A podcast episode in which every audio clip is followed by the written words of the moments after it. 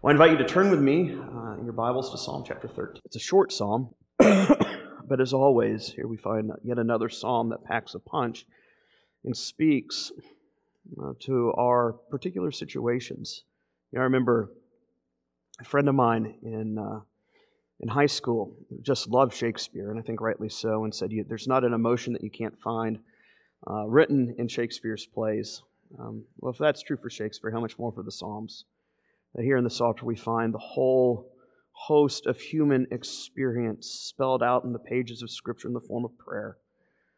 Uh, for those who are joyous, there are psalms of joy, but for those who struggle with deep pain, we find those psalms as well. And this is a particular psalm that we find this evening, one of lament, one penned by David himself. Psalm chapter 13. To the choir master, a psalm of David. How long, O Lord? Will you forget me forever? How long will you hide your face from me? How long must I take counsel in my soul and have sorrow in my heart all the day? How long shall my enemy be exalted over me? Consider and answer me, O Lord my God. Light up my eyes lest I sleep the sleep of death. Lest my enemy say, I have prevailed over him, lest my foes rejoice, because I am shaken. But I have trusted in your steadfast love. My heart shall rejoice in your salvation. I will sing to the Lord, because he has dealt bountifully with me. This is God's word. Let us pray and ask that the Lord would illuminate our eyes and hearts to understand uh, this prayer of David. Our gracious God and Father, we do pray that as we give attention uh, this evening to your word, that you would give us uh, an alertness and a holy diligence to pursue uh, your word and the things of God that we might know uh, how to respond in the midst of trial and difficulty. We ask these things in Christ's name. Amen. When your soul's in despair, what do you do? Perhaps one of the most practical questions we can ask in this day and age where is it that you turn? I think we know, uh, all of us here in church know the right answer. Right? What do you do? Well, you pray. But I think there are those times in the midst of prolonged affliction that you feel paralyzed. Uh, to pray seems like the greatest obstacle, the hardest thing there is to do on the face of the earth. We feel as if you're unable to lift a finger and prayer, you know, that very thing that Calvin calls the chief exercise of our faith, prayer seems so impossible to do. Well, Psalm 13 directs our path in this matter. It seeks to pull us out of the weeds. You know, I, uh, I don't know about you, I've been through those times where you're, you're so discouraged, you might have your Bible open and you, you just don't even, you don't even want to read don't even want to pray. You don't know what to do. You don't want to eat. You can't sleep. What do you do? How do you get out of such despair? Here we find a short prayer. It's a prayer you find that's very clearly mixed with sorrow and joy at the same time. And I think it's a realistic prayer that aids us in the walk of faith, even in the times of chronic spiritual fatigue and chronic spiritual depression. I'd like us to examine this psalm in two parts. The first, we might simply title, How Long? You see here in verses 1 to 4. And secondly, as we look at verses 5 to 6, we can title it, What Love? How long? Question mark. What love? Exclamation mark. After we examine that, I'd like us to meditate on Christ as the great psalm singer, as he leads the church in the prayer of faith in desperate times. Well, the psalmist begins by asking a question, a very uh, oft asked question that you see replete throughout the Bible. This is not the only place, but here, I think it's the, uh, the same questions that's asked in, in uh, over and over again in more place than any other portion of Scripture. How long, O Lord? Quite literally, until when? When will the pain stop? Four times he asks this question here. How much longer, O Lord, when this feeling of abandonment by God will dissipate? Will you forget me forever? That sense of estrangement from God, how long will you hide your face from me? The sense of loneliness, as the psalmist asks, How long must I take counsel in my own soul? The relentless suffering, How long will I have sorrow in my heart all the day? The humiliation, How long shall my enemy be exalted over me? Right? How painful is it to trust the Lord when all appearances seem to shout that God has forgotten us? And it seems to be a, a, a, the totally opposite of what we hear every Sunday when we hear the Aaronic blessing pronounced every Sunday morning. May the Lord bless you and keep you. May the Lord cause his face to shine on you. Here, David is in effect saying, I don't, I don't see the face of God. Why is God's face hidden? Why is his countenance so far away? Why is it darkened? Why am I left to my own counsel, my own uh, uh, lingering thoughts in the middle of the night? David here does not feel blessed. David does not feel guarded or kept. Rather than the light of God's countenance shining upon him, the Lord's face seems hidden. What powerful imagery that we have here. It's, I think, worth slowing down to meditate. And he says, How long will you hide your face? What does it mean to hide one's face? If you've ever um, received a phone call from somebody you didn't want to talk to, so you don't answer, or you see them from across uh, the way in the grocery store, what do you do? You, you, you hurry down, you scurry down another aisle, you hide yourself from them for a particular reason. Well, we find this being a particular question uh, that is asked by so many saints in Scripture. Job asked the same question in the midst of his suffering. This is Job chapter 13. Why do you hide your face? And why do you consider me your enemy? Job sees these as two things that are operating in tandem. The Lord has hidden himself because he must be my adversary.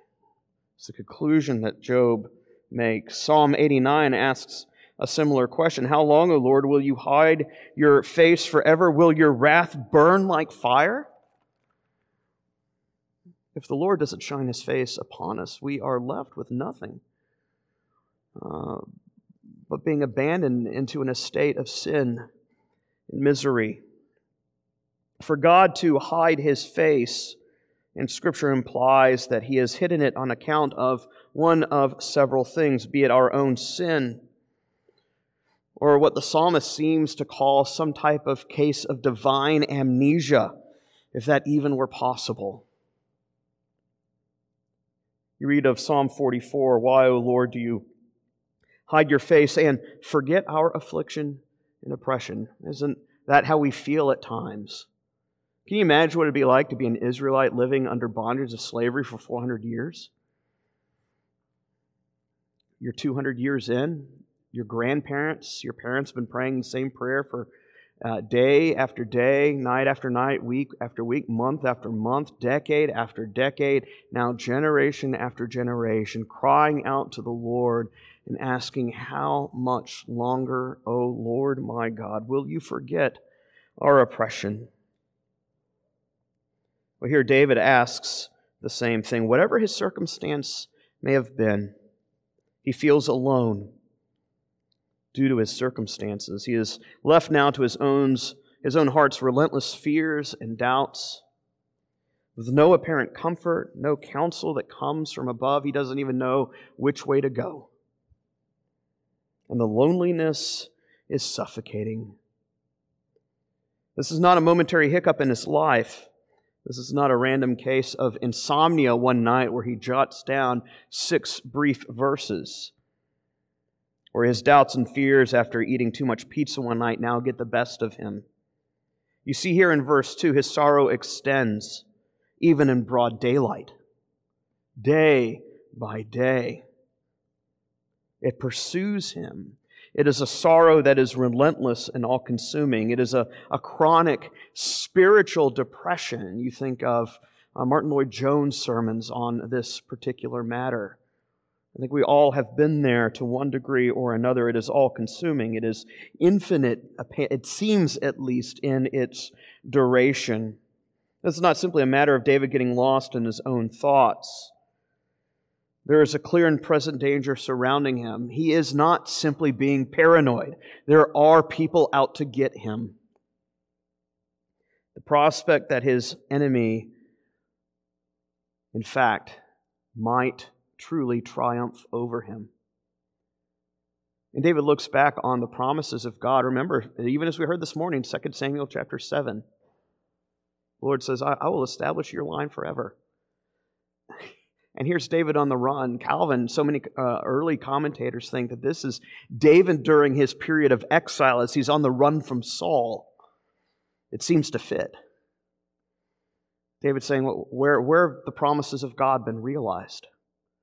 The Lord has promised a kingdom, and I am just a runt on the run, constantly fleeing for my life, and it looks like the enemy may, in fact, win.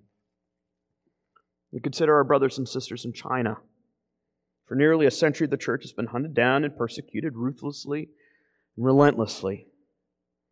Not a simply, you know, isolated long night of the soul, but it has been an affair that has uh, transcended and spread across multiple generations. Christian experience for our own brothers and sisters living now, and the pressure that mounts to forget God because the temptation comes that perhaps God may have forgotten you, or so the enemy wants you to think. So the Christian prays, How long, O Lord? Here in verse 3, David cries out to the Lord like a, like a man long ago shipwrecked on a desert island, and now he sees a plane in the distance. He sends out his distress call. This is his SOS. Look, over here. Consider my plight. Answer me and save. Light up my eyes, lest I sleep the sleep of death. What is it that David's asking for here? What is this connection between light and sleep? Yeah, I remember uh, when I lived out in Chicagoland, and uh, Craig Troxel and I, we shared uh, our, our, offices, our studies uh, next to one another in the church, and we had a, a, a, connecting door. And I remember one day, I say one day, this actually happened at, you know, several times a week, but I would open up the door and I'd walk in and I'd see Craig working dutifully on his sermon at his desk. And I'd say, Craig, it's 1230, you want to go to lunch? And Craig would swivel around in the chair and his eyes would light up with this big expression of delight on his face, as if he was waiting for the moment for me to, to draw him away, uh, that we might go get some Chick fil A. Especially when I said my treat. Uh, you see the expression on a child's face when you ask the kid, hey, you want to go to Disney World? Their eyes light up. It's like the light bulbs turn on. We find the same thing in Scripture. You remember Jonathan? In 1 Samuel 14, he and his armor bearer on a recon mission. They haven't eaten all day. Jonathan comes across some honeycomb and he eats it. What does he say? He says, See now, my eyes have brightened because I've tasted a little of this honey. We all know what it's like to, uh, uh, to be hungry and dinner hasn't yet come. And as soon as the first morsel of food comes, it's like your whole world's turned upside down. You know what it's like to get hangry. In Ezra chapter 9, Ezra cries out to the Lord in repentance and prayer, and he says, We are slaves in a foreign land, but now for a brief moment, favor has been shown by the Lord our God that he might brighten our eyes and grant us a little reviving in our slavery. Using the same language of David here. David, in other words, is crying out to the Lord for a measure of grace that he might make it one more day. He does not die in despair, lest I sleep the sleep of death. Quite literally in the Hebrew, lest I sleep the death. And it gives a more pointed punch there. The idea that sleep is associated with death. This is unless there is something that is given to, uh, to, to enliven me, I will die in despair. My triumph will stand over my corpse and gloat. Will the Lord allow David's enemy to triumph over him, or all the promises of God for nothing? Of course, we know the answer surely not. For the Lord has promised to deliver his anointed one and to establish the seat of his throne forever. Nevertheless, at this particular junction, as the promises of God have not come to full fruition, the enemy has taken the high ground. And so everything looks bleak according to outward appearance. And the psalmist is left shaken and staggering. We're noting here at the end of verse 4 when David says that he is shaken, quite literally, that word to be shaken in the Hebrew is simply the passive uh, form of the word to die. What a strong image it is. It's as if, you know, uh, you know he, he has gone to, somebody's gone up, you know, toe to toe with, with Evander Holyfield or Mike Tyson and they've gotten the uppercut and they've been left staggering so bad that they're on the verge of death. It has nearly put them out for the count. David is left staggering in a stupor and a daze. He's like a, like a drunken sailor walking the city streets on a Saturday night. Will this spell the end of David's life? Where's the victory that has been promised to the Lord's anointed king that we read of in Psalm chapter 2? What of the righteous being established like, like the redwood beside calm waters that we read of in Psalm chapter 1? What of uh, the ungodly being scattered like dust in the wind? This seems to run uh, the exact opposite of Uh, the very things that David has spent his life singing about. And here at the end of verse 4, we find that the wicked are rejoicing at David's impending doom. But now David rejoices as well. at something more sure, more certain, though its arrival had not yet come. David rejoices in the salvation, the steadfast love of the Lord. We see that here in verses 5 and 6. David begins, But I have trusted in your steadfast love. My heart shall rejoice in your salvation. David looks at his surrounding circumstances, and despite all appearances to the contrary, he clings to the promises of God. And this right here is the very nature and definition of faith, isn't it? Faith is the substance of things hoped for and the evidence of things not yet seen, the author of Hebrews tells us. Faith lays hold of the very things that remain still far off in the distance. It clings to the promises of God in Christ, though it does not look like those promises will ever materialize that in the face of those earthly circumstances that scream that God's promises will never come to fruition, the believer says, Well, I trust in God's word more than I do earthly circumstances because this is the same God who has called light from darkness. This is the same God who has created the world from nothing. So this is the same God who will deliver me, not even with a snap of the finger, but with the very utterance of his breath. We look back on the life of, of, of the church here, even over the past year. Whoever dreamed that the Lord would sustain this church by supplying us with a $40,000 deficit at the last minute? Look at all the ways the Lord support, has, has cared for us in the midst of difficult times. Because He is the same God today as He was to Abraham, Isaac, Jacob, David, and the Lord Jesus Christ because he is the God who does not change. What Israelite ever expected that for 40 years his sandals would not wear out, nor his clothes tatter in the desert? What Israelite ever dreamed that every day he would receive manna from heaven as his daily bread and water that would gush from a rock? Don't know how many geologists we have in the room. That typically does not happen. Water gushing from a rock. But it does when the Lord's involved. The Lord sustains The Lord delivers according to his wonderful might. Such is the Christian's pilgrimage in this life. As Paul writes, we walk by faith, not by sight. In other words, we walk clinging to the promises of God. We do not walk according to outward appearances. For David's particular situation, it seems as if God had abandoned him. It seems as if his enemy has triumphed when the reality was the exact opposite.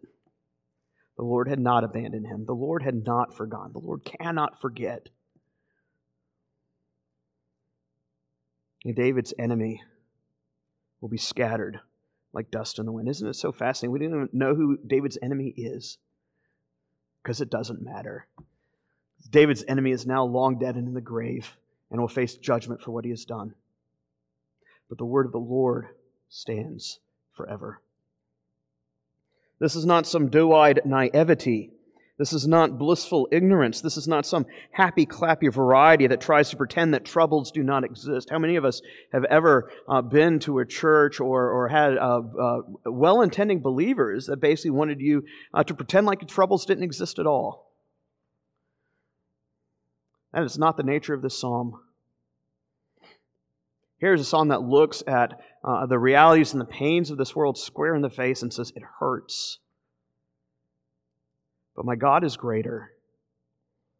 So I'm so glad we sung this this evening, Be Still My Soul. And I think that really encapsulates what we see going on here. The Lord is on your side. David knows the real dangers that he faces both from within and from without. And yet, despite these earthly sorrows, he anticipates and clings to the promise of heavenly joy and salvation. Others might trust in their own financial wealth and resources. Others might trust in military power and prestige. Some trust in their own ingenuity, in their own resilience, in their own competency. Some trust in chariots. Some trust in horses. But we will trust in the name of the Lord our God forever and ever. And so David here exhibits that trust in song. You see that here in verse 6 I will sing to the Lord because he has dealt bountifully with me. Notice this. David has David's salvation has not yet come, but David sings as though it has. The song is the expression of faith. Again, one of my favorite quotes from Calvin is that prayer is the chief exercise of faith. I think we could perhaps tweak that. That singing is also an expression of our faith. What are the songs we sing but prayers set to verse? Think of where we would be without music. What a difference a song can make in the midst of difficult times. What wondrous love is this, O my soul, O my soul? What wondrous love is this, O my soul? What wondrous love is this that caused the Lord of bliss to bear the dreadful curse for my soul? When I was sinking down beneath God's righteous frown, Christ laid aside his crown for my soul. These songs that give us joy in the night, that sustain us, that it's, it's like that morsel of bread to the man who is, who is, is hungry. Something that enlightens his eyes, gives him that little bit of grace needed to sustain him through his daily trials, day after day after day after day. And so David here sings of the steadfast love of the Lord, his covenant faithfulness, where the Lord's mercies are in fact new every morning. It's like manna from heaven. Day after day, you think, well, will manna appear tomorrow? And sure enough, manna shows up right there on your doorstep. These mercies come to enlighten our eyes, to refresh the soul that has been wearied by the battle against the world, the flesh, and the devil. Singing calms the soul's disquieted despair and it redirects our gaze from the fleeting powers of this world. I repeat, the fleeting powers of this world. Remember how strong the Soviet Union looked 25 years ago? 30, well, I guess it's longer than that now. Early 80s, you think about it, yeah. Will, will the Soviet Union ever collapse? And all of a sudden, just like that overnight, seemingly.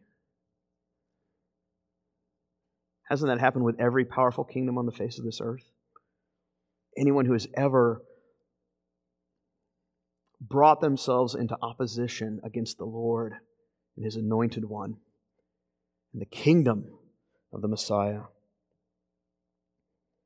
Singing redirects our gaze to the everlasting throne of David's greater son, who reigns above all worlds.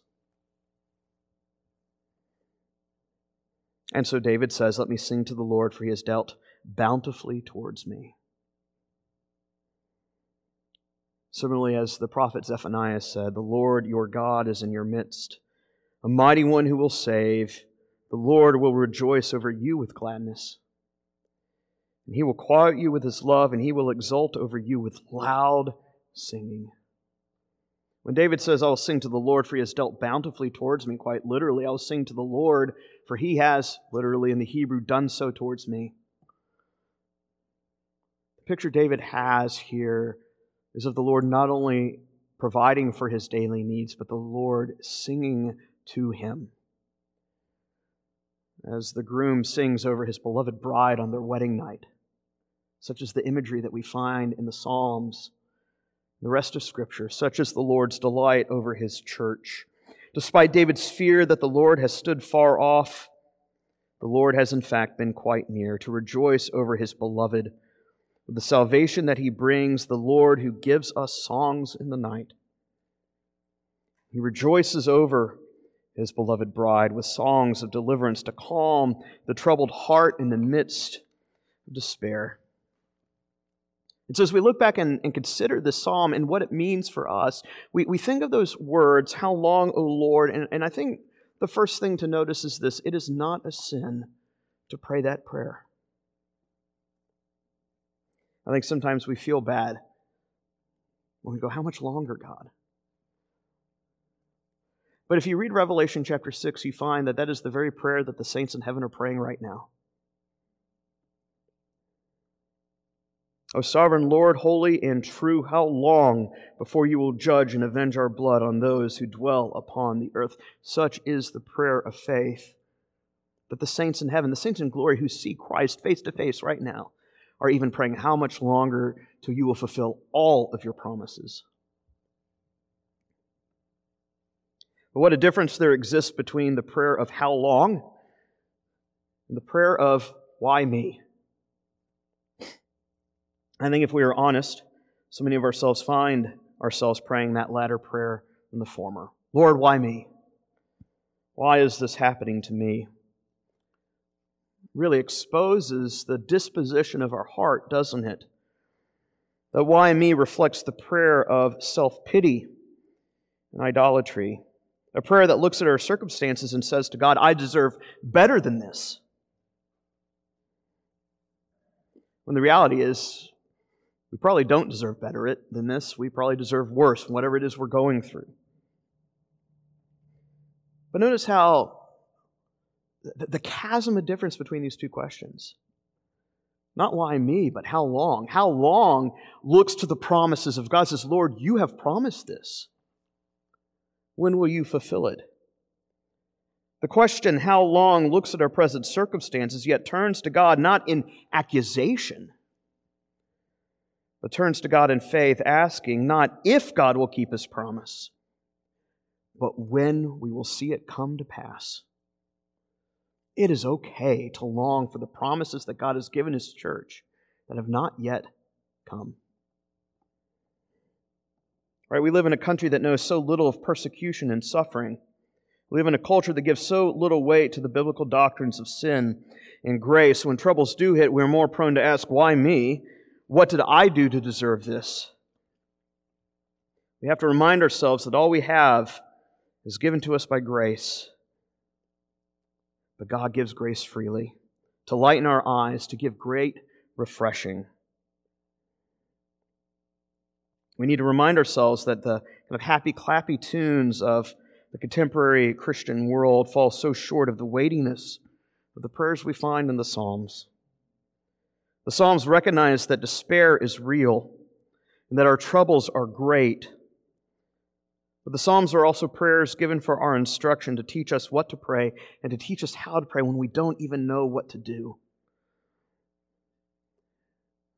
the Lord allowed David to go through such periods of sorrow so that David could put these words in Scripture so that we might be instructed how we too can pray. But not just David, Christ Himself.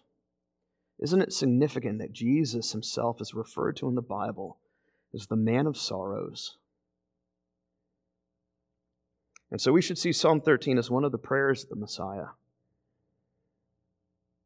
On the night of his betrayal, Jesus entered into his suffering and told his closest friends, My soul is exceedingly sorrowful, even to the point of death.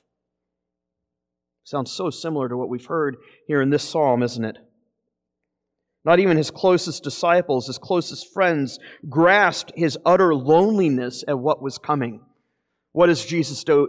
Uh, uh, what happens to the disciples as Jesus goes with such intensity and such agony that he's uh, uh, sweating drops of blood? Disciples fall asleep. They don't get the extreme pressure that the Messiah is undergoing as he is about to bear the sins of the human race. They have the face of the Father turn where Christ cries out in agony on the cross, My God, my God, why have you forsaken me? The night of his betrayal, Christ is betrayed by an alleged friend. He is abandoned by the rest of his friends, denied by one of his closest friends, given over to the hands of the state, both Jew and Gentile alike. And yet, in the midst of all this, our Savior entrusted himself to the Father who does all things justly. This is not the naive view of one who simply says to smile and get over your troubles. Pretend like they don't exist. This is not the cruel sayings of those who tell the woman in the midst of affliction that she apparently doesn't have enough faith because if she had enough faith, then she wouldn't be going through this mess. No, what we see here is a psalm that is a prayer that is mixed with despair and joy because such is the nature of life that the Lord gives us grace day by day by day to sustain us in the midst of prolonged suffering. And so long as we walk through this world, there will be sorrow to one degree or another. But our Savior tells us not to lose heart, for He has, in fact, overcome the world. In commenting on this psalm, Calvin writes this Let us learn from David those emotions which are apparently quite contrary to one another, those emotions of despair and faith, and that they can be united beautifully, as in this prayer.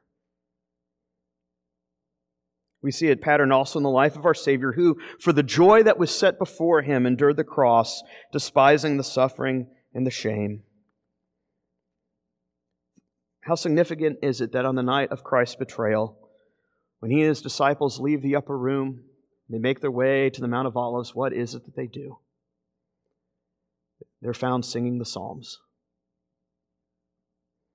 And that leads me back to my initial question that I asked at the beginning of the sermon.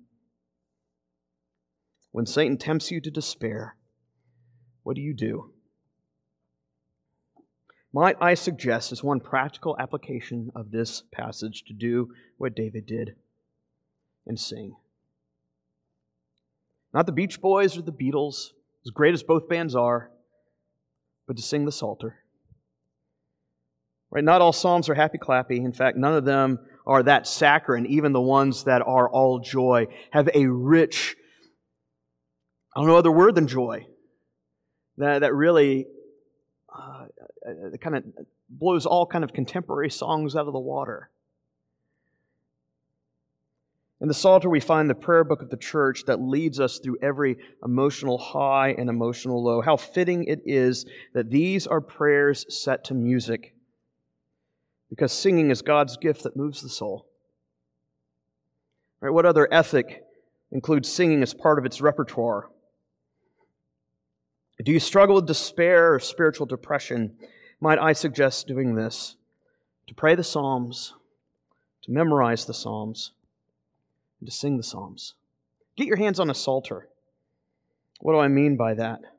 Even if you're not struggling with spiritual apathy, I'd suggest everyone to do this. There are many out there. And find one that you love. I've, I've actually got a couple out here that I just wanted to, to show you, because my job here as a pastor is just to, to let you know what's out there to help you. First off, you, you, you just get a simple little, like the ESV has a little, for 30 bucks, just the Psalms and a little collection. I carry this everywhere I go. I was keeping the car with me. Just the 150 Psalms for you just to read, to use as a devotional. But then there's, uh, I think it's put out by uh, uh, Reformation Heritage, something like that. At least that's where I got mine from. The Psalms of David in meter. It's all 150 Psalms set to meter, to common meter. What that means is uh, Amazing Grace. It's a common meter tune. You could sing Amazing Grace to all, the tune to all 150 Psalms. There are other uh, you know, songs to sing besides Amazing Grace. But without, you know, if you can't read music, I think everybody here knows the tune Amazing Grace. And you can sing. Something you can do with your family. It helps you learn the songs. So what I love about our, our, our Scottish Presbyterian forebears. You know, when they would, even when they would go off to battle, they were known for singing the Psalms. I mean, this is, this is kind of the bread and butter of Scottish Presbyterianism. And then, of course, our own Trinity Psalter hymnal, which is set all 150 Psalms to various tunes, some with multiple tunes. Pick whatever you want. Uh, even our Psalter hymnal, you could get a, you could download it for 10 bucks on your iPhone or your Android. And you can hit the button where it actually plays the tune for you if, you're, if you don't know how to read music. All these things that the, uh, even our denomination is doing to help us learn God's Word, that we might actually not only pray the Psalms, but sing them because that's what they were intended to be done for.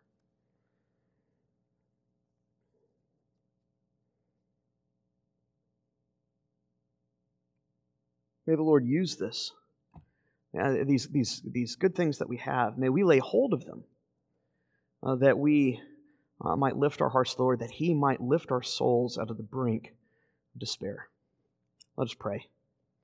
Our gracious God and Heavenly Father, we do thank you for your word, and we ask that you would um, put a new song in our heart, that we might sing your word, and that you might use your word to draw us from the depths of despair and to cling uh, to those promises you've given us in Christ that have not yet been realized, but will be realized on the day of his return. We ask these things in Christ's name. Amen.